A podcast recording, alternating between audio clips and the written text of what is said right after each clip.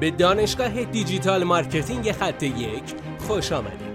ما در اینجا روزانه تجربیات خودمون رو در زمینه افزایش بازدید سایت در سطح بالایی به کارآفرینان ارائه میدیم که ما هم از همین تجربه ها و تمرین ها استفاده می‌کنیم.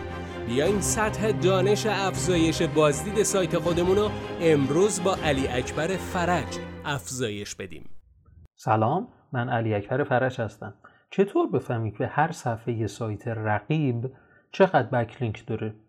شاید ما برای اینکه بخوایم در صدر نتایج جستجو قرار بگیریم می‌خوایم بفهمیم که هر اون صفحاتی سایتی که در صدر نتایج جستجو هستن چقدر بکلینک دارن. پس باید ما بفهمیم که یعنی ببینیم که چطور می‌تونیم بفهمیم هر صفحه چقدر بکلینک داره. برای اینکه بخوایم این کار رو انجام بدیم از ابزار ماز استفاده می‌کنیم.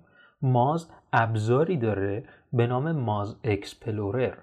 این Moz Explorer کافیه که ما لینک مربوط به اون صفحه‌ای که مد نظرمون هست رو به اون ابزاره بدیم و بعد به ترتیب به ما میگه که چقدر این backlink داره از چه domain هایی backlink داره و می‌تونیم به سادگی همه اون backlink ها رو شناسایی بکنیم.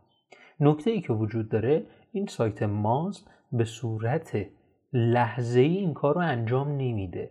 یعنی ممکنه در آن واحد 16 بکلینک باشه.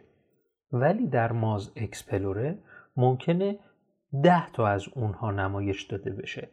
این به دلیل بروز رسانی هایی هستش که سایت ماز انجام میده. اگر بخوایم به صورت لحظه ای بفهمیم هر صفحه چقدر بکلینک داره می‌تونیم از ابزار Ahref استفاده کنیم. ابزار Ahref هر 15 دقیقه یک بار به روز رسانی میشه و ما می‌تونیم به صورت لحظه ای ببینیم که یک سایت یک صفحه از سایت چقدر بکلینک داره. امیدوارم که از این آموزش کوتاه هم لذت برده باشید. موفق باشید.